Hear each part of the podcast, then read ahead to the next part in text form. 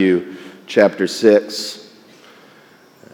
As we wrap up this series on belonging, there are few things that can hit closer to the human heart than knowing that you truly belong. As we looked at the first message, we saw that our hope is tied into the reality that we are not our own, but we belong to God.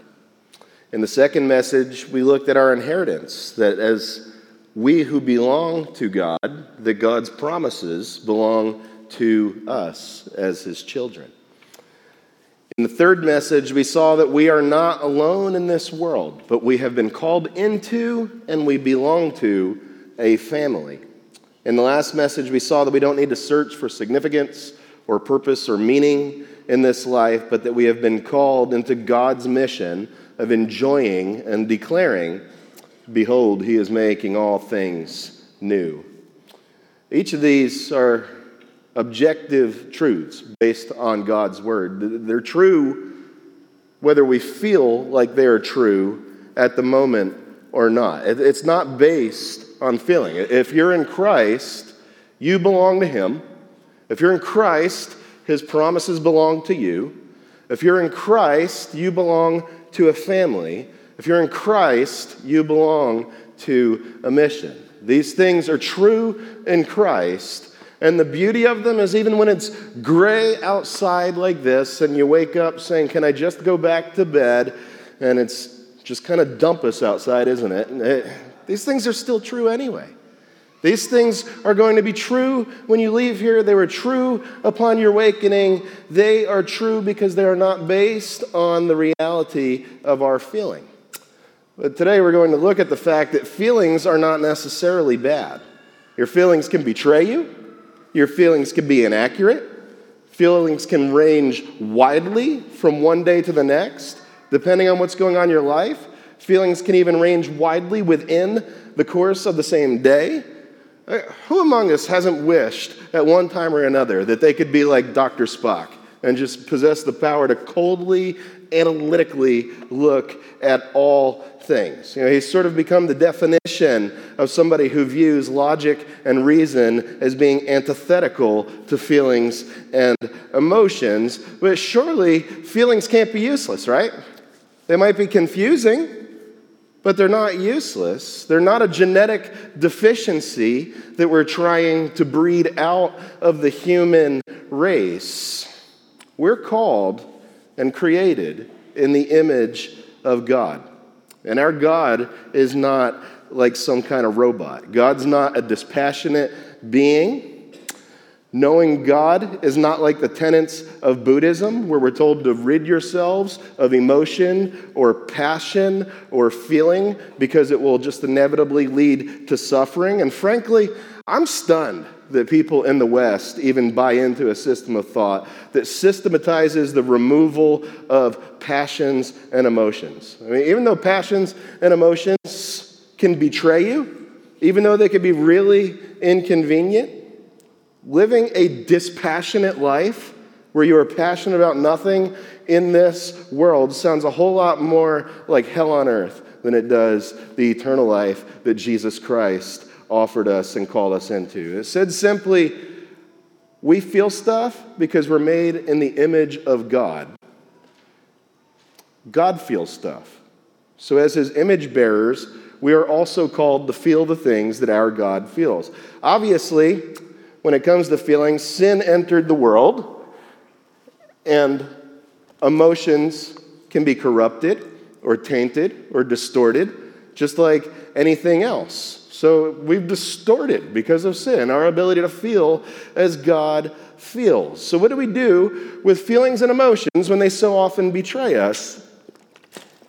Well, as we close our series, what I want to do is look at the feeling center of our faith. People talk to me all the time, and I'm guessing any other pastor that's worth talking to. Um, they talk about the times where they're feeling like or not feeling like they don't belong. You ever feel that? Wondering if you fit in? Sometimes people just more generically ask me why they're not feeling it. And when you ask them what it is or what it is that they are not feeling, they don't usually have an answer because it's tough to define. Feelings are just purely subjective, right? Well, not necessarily. And that's what we're going to look at in God's scriptures this morning. Perhaps you're here and you are in the place of just not feeling it, and you've been dispassionate, you've been cold, you've been hard. Welcome. We're really glad to have you here with us. Today we're going to hit on the true test of where you belong. We're going to look at Jesus' teaching about how we belong to a treasure that's an awkward way of saying what I'm trying to say because we don't usually think of treasure as something that we belong to. We think of it as something that belongs to us. Well, Jesus, as we'll see, sees it the exact opposite.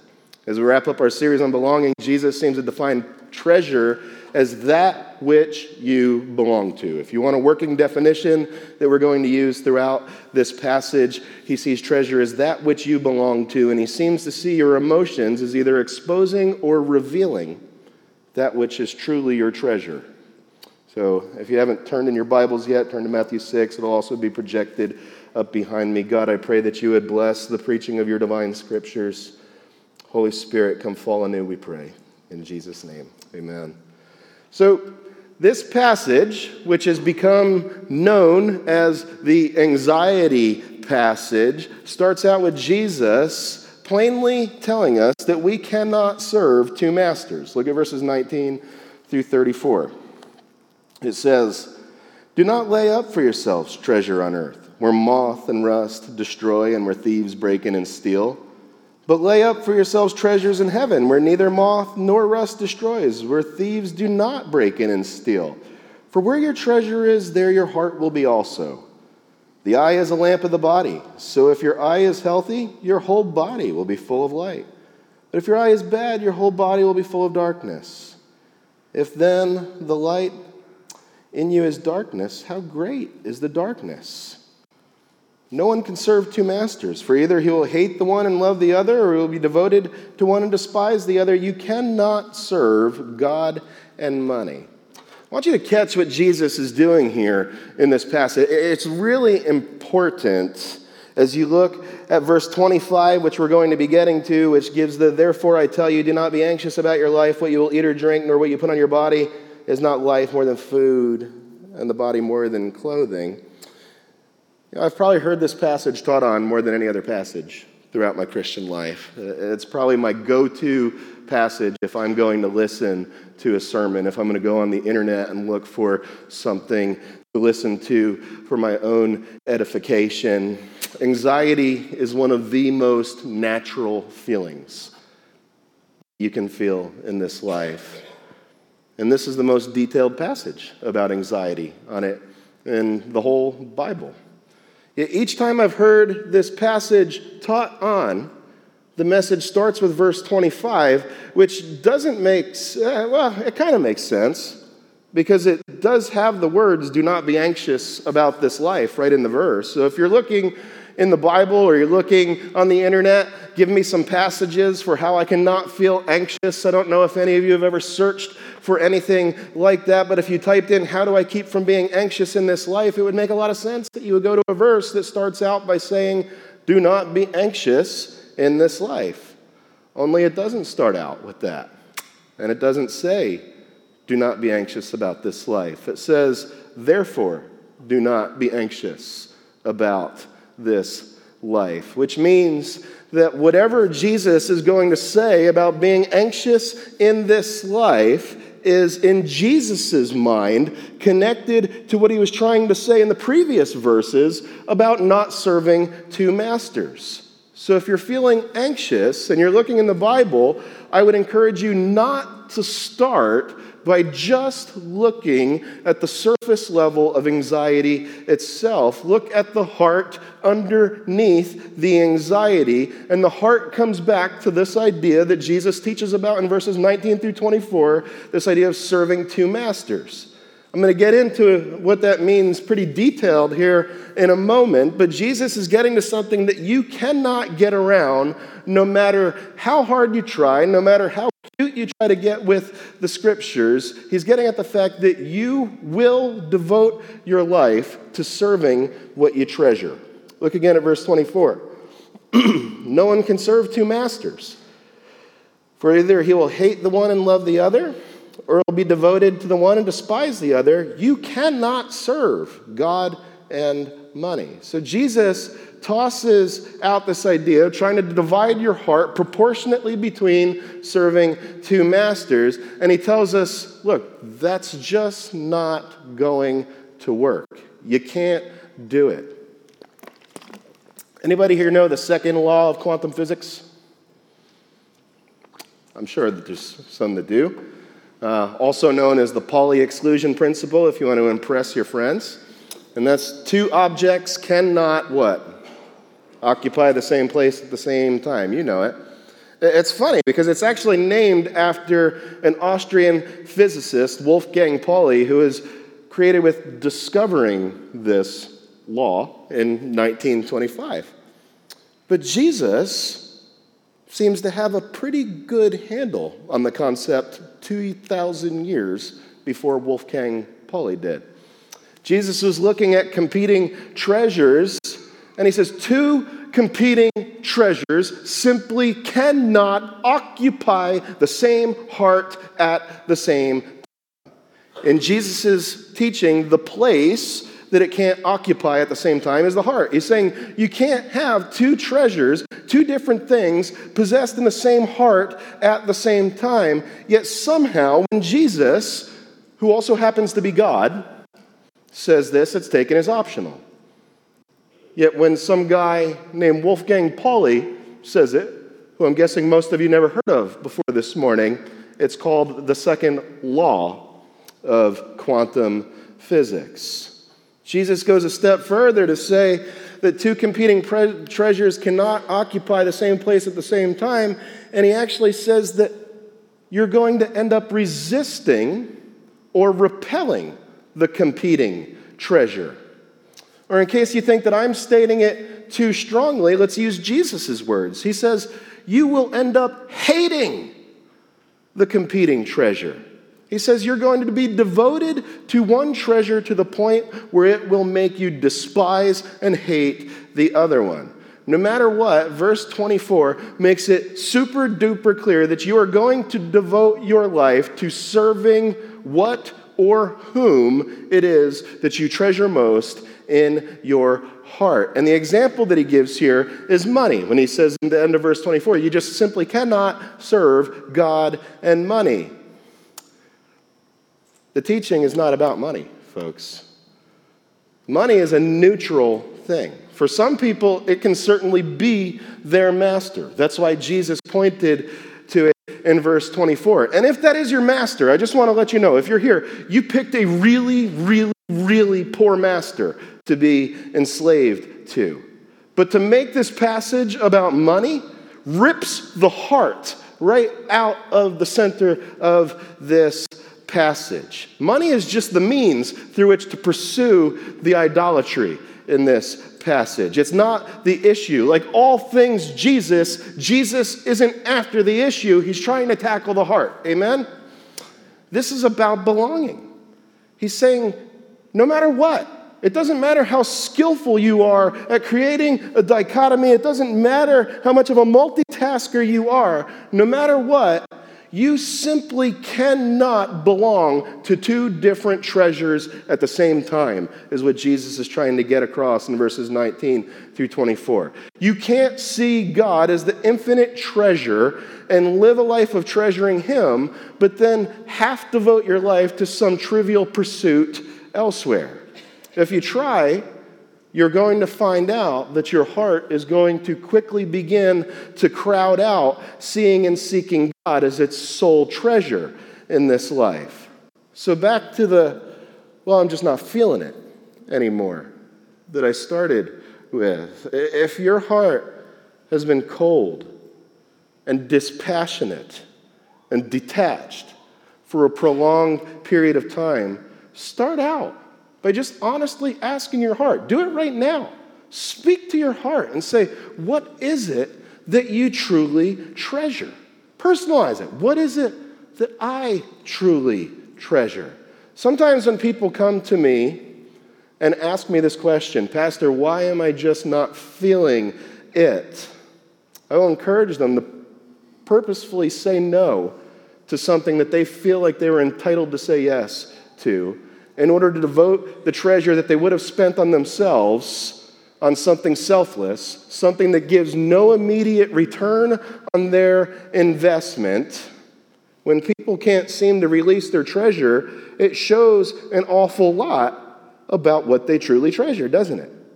You can say whatever you want. You could come here and raise your hands higher than everybody else in worship. You could be jumping up and down, screaming hallelujah at the top of your lungs. But if your treasure is just words, what Jesus is going to say is your heart is ultimately going to reveal itself, either good or bad. So, therefore, and this is probably the point that runs the most contrary to, quote, normal ways of thinking, you belong to your treasure much more than your treasure belongs to you. We don't really look at like that, do we? We think of treasure by definition as something that we own. Watch an old pirate movie or something. Treasure, by definition, is something sparkly that we can wrap our arms around and declare it with the flag that says mine on top of it. That's what treasure is.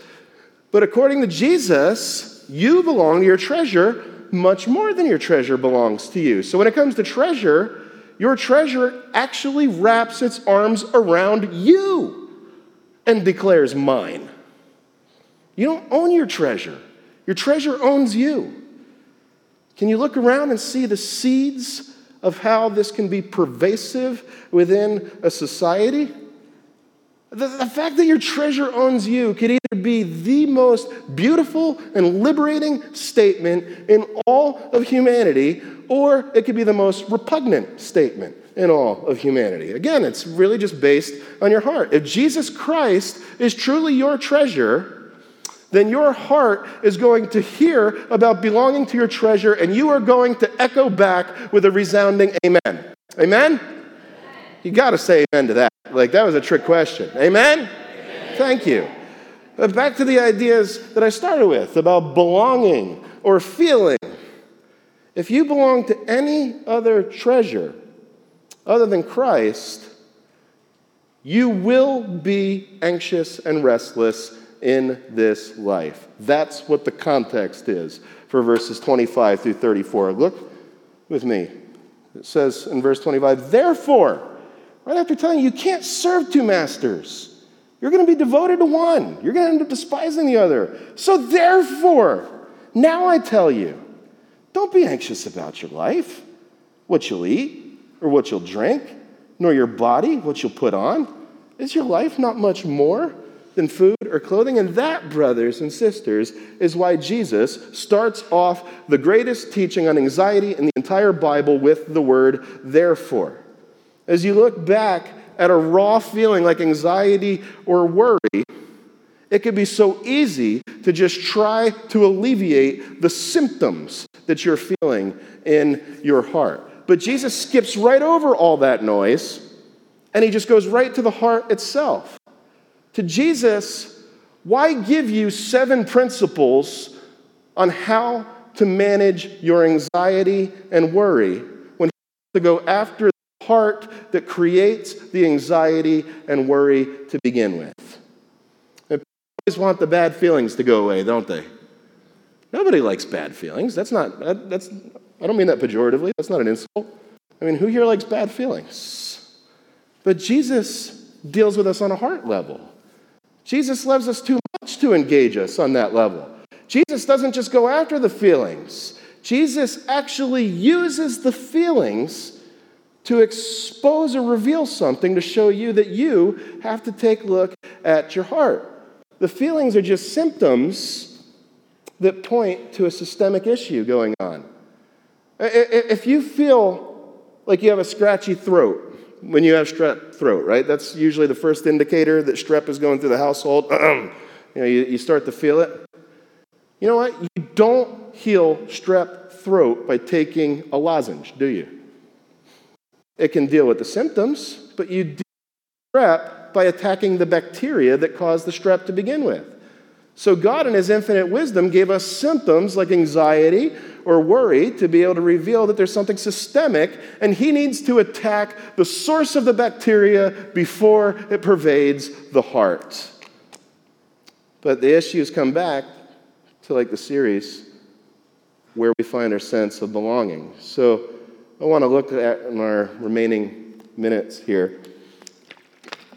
We have a slide for any of you note takers some of the fruits or symptoms of belonging to the wrong treasure. But first, look with me at our remaining verses, verse 26 through 32.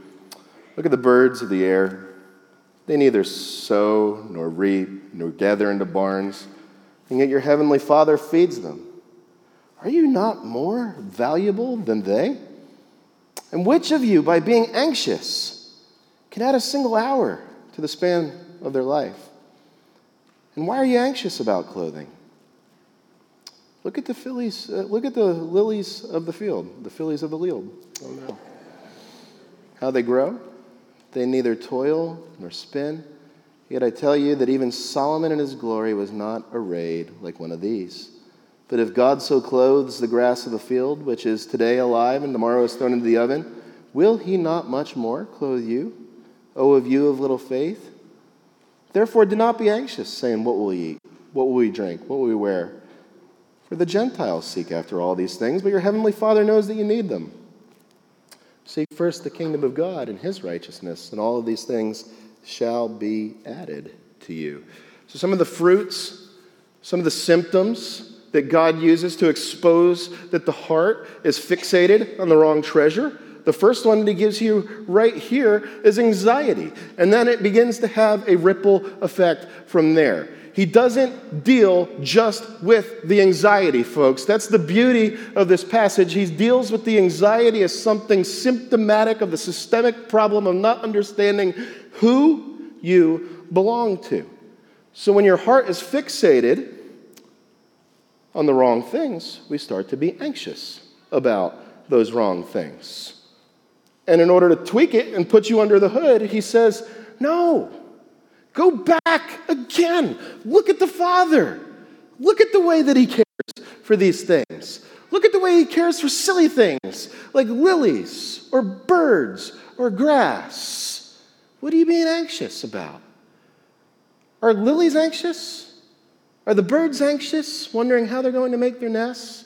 Is the grass anxious right now? wondering if it's going to have enough chlorophyll come springtime?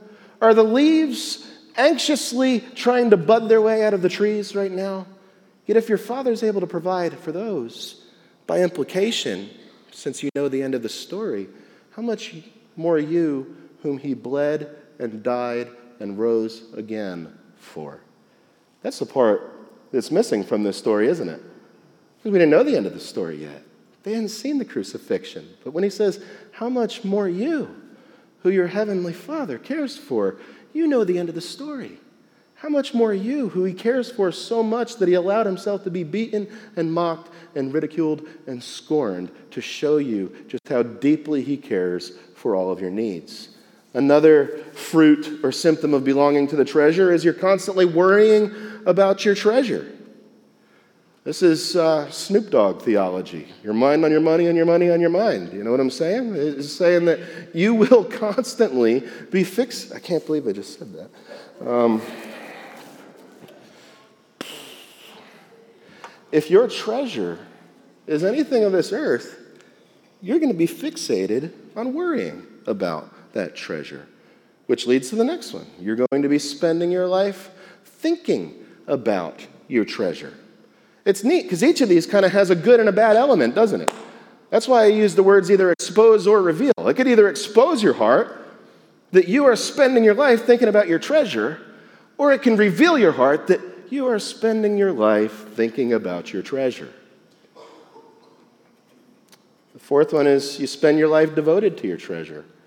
You spend your life accruing treasure in this life, you will spend your life devoted to your treasure in this life. That is the implication of this passage, which then leads to having to spend your time keeping up your treasure. You ever look at the circular nature of the hoax called the American dream? Well, let me get treasure so I can care for my treasure, so I can work more to be able to get better treasure, so I could devote my life keeping up my treasure, but then my treasure breaks. But it's okay because I've already been fixated on the nine new treasures, and I've been kind of hoping that the treasure would break because I really want new treasure so that I could go deeper in debt to be able to live for my treasure. And then I can get up and go to work a little bit earlier because now I have to keep up for my treasure. And on and on and on it continues which ends up leading to having your joy tied into your treasure. Anybody get that feeling? Uh, I don't know where your place is, where the treasure is just extra ooh and ah and blingy. For me, it's Best Buy, man. Oh, I love that place. I, am not a Home Depot guy. I've got two left hands. I'm not all that handy. But man, I can work an iPad like nobody's business. So, uh, I go in and I see all those gadgets, and I'm like, man, I need this. And, and Steve Jobs told me that if I get the iPad Air, my life is going to be so much better than just having the iPad 2. The iPad 2 doesn't give me the eternal life that I'm looking for. I need this new one. And then I need a watch to be able to like ding me every single second that I can't be looking at my phone. I need a notification sent straight to my wrist. And then I'll have joy for five minutes until the credit card bill comes in, which ends up leading to a heart that crowds out the treasure. And that's what Jesus is getting at here. He's saying, You keep filling your heart more and more input, treasure, treasure, treasure. What you're doing is you are just evacuating the Spirit as being the treasure of the resident president over your heart. And you are giving a new president to reside over those things. So, how do you set your heart on the right treasure? I'm glad you asked. Verses 33 and 34. To seek first the kingdom of God and his righteousness, and all these things will be added to you. Therefore, don't be anxious about tomorrow, for tomorrow will be anxious for itself. Sufficient for the day is its own trouble. the last words I'm not even really going to be teaching on, but they're hilarious. He's saying, Tomorrow's likely to stink too. So don't worry about it, because there'll be plenty of stinkiness to go around when you wake up on Monday. So stop worrying about Monday and get your head back in Sunday. Amen? So Jesus reminds us you don't have to get lost by being mastered by building a kingdom here on earth. That's the whole beauty of this passage. And this passage gets ripped from the gospel centrality beauty of it when it's ripped from its context. Jesus is trying to encourage you, O believer in Jesus Christ, here this morning, is that as a believer in Jesus Christ, you belong to a new kingdom. You've been given a new identity. You've been given a new mission. You've been given a new purpose. You've been given a new name. You've been given a new sense of belonging. What it comes down to is Jesus is saying, Oh, child of God, embrace the kingdom that you really belong to. And not just embracing it, but embrace it with a wholehearted embracing that crowds out the other things that you would try to build a little kingdom for that kingdom belongs to Jesus. Of all the things that we worry about when our eyes are focused on the wrong kingdom, he's saying, look, the beauty is you don't have to worry about all these things because if you seek the builder of the kingdom, all of those things will be added unto you. You don't have to let anxiety drive you when you embrace this. You don't have to let fear drive you when you embrace this. As a matter of fact, you can be fearless, is what Jesus is getting at. Because when you belong to his kingdom and set your eyes on his kingdom, all of those things that you fear about are going to be added to you as a child of God. So, a couple of uh, the fruits of right treasure that will be added. When you belong to the right treasure, you can be free from anxiety. Can you just take a second and breathe? Like, oh man, when you belong to the right treasure, you get to release that anxiety. You don't have to hold it up. You don't have to, oh, I just need to maintain, maintain, maintain. Release it. God's going to maintain it. Isn't that beautiful? When you belong to the right treasure, get this, this is so cool. Thinking about your treasure becomes a form of worship rather than a compulsive obsession. Man, I get to just, that's what, you ever hear the term meditating? We don't sit and meditate like a straight Zen Buddhist, right? We, meditate means I'm fixing my eyes and my mind on what that treasure is.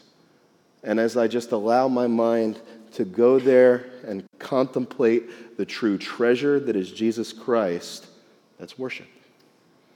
When you belong to the right treasure, devoting your life to your treasures brings life and not death.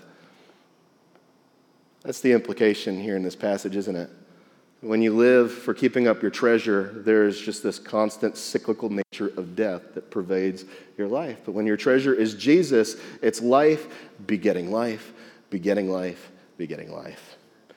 And when we belong to the right treasure, it manifests itself in a deep and abiding joy that just wants to shout hallelujah. Can somebody shout hallelujah? hallelujah. You know what? All you people that come up to me and tell me that you just wanted to shout hallelujah, you guys are frauds. I just want I, I just gave you your moment. And you had the opportunity. That's not the way you're supposed to end a sermon by calling your people frauds. So, um, the conclusion what treasure do you guys belong to? And really, ask your heart. Survey the condition of your heart. Look at the symptoms, but don't fixate on the symptoms. Let the symptoms lead you back to the river that runs through your heart. And ask your heart, where is it that my treasure truly lies? We're about to partake of communion, and Pastor Tim is going to lead us into a time of treasuring and savoring Jesus Christ. Lord, thank you that you are the abundant treasure, the true treasure. And though we joke, Lord, it does make our hearts want to cry out, Hallelujah! Thank you, Jesus. To you be all the glory, dominion, and honor forever and ever. Amen.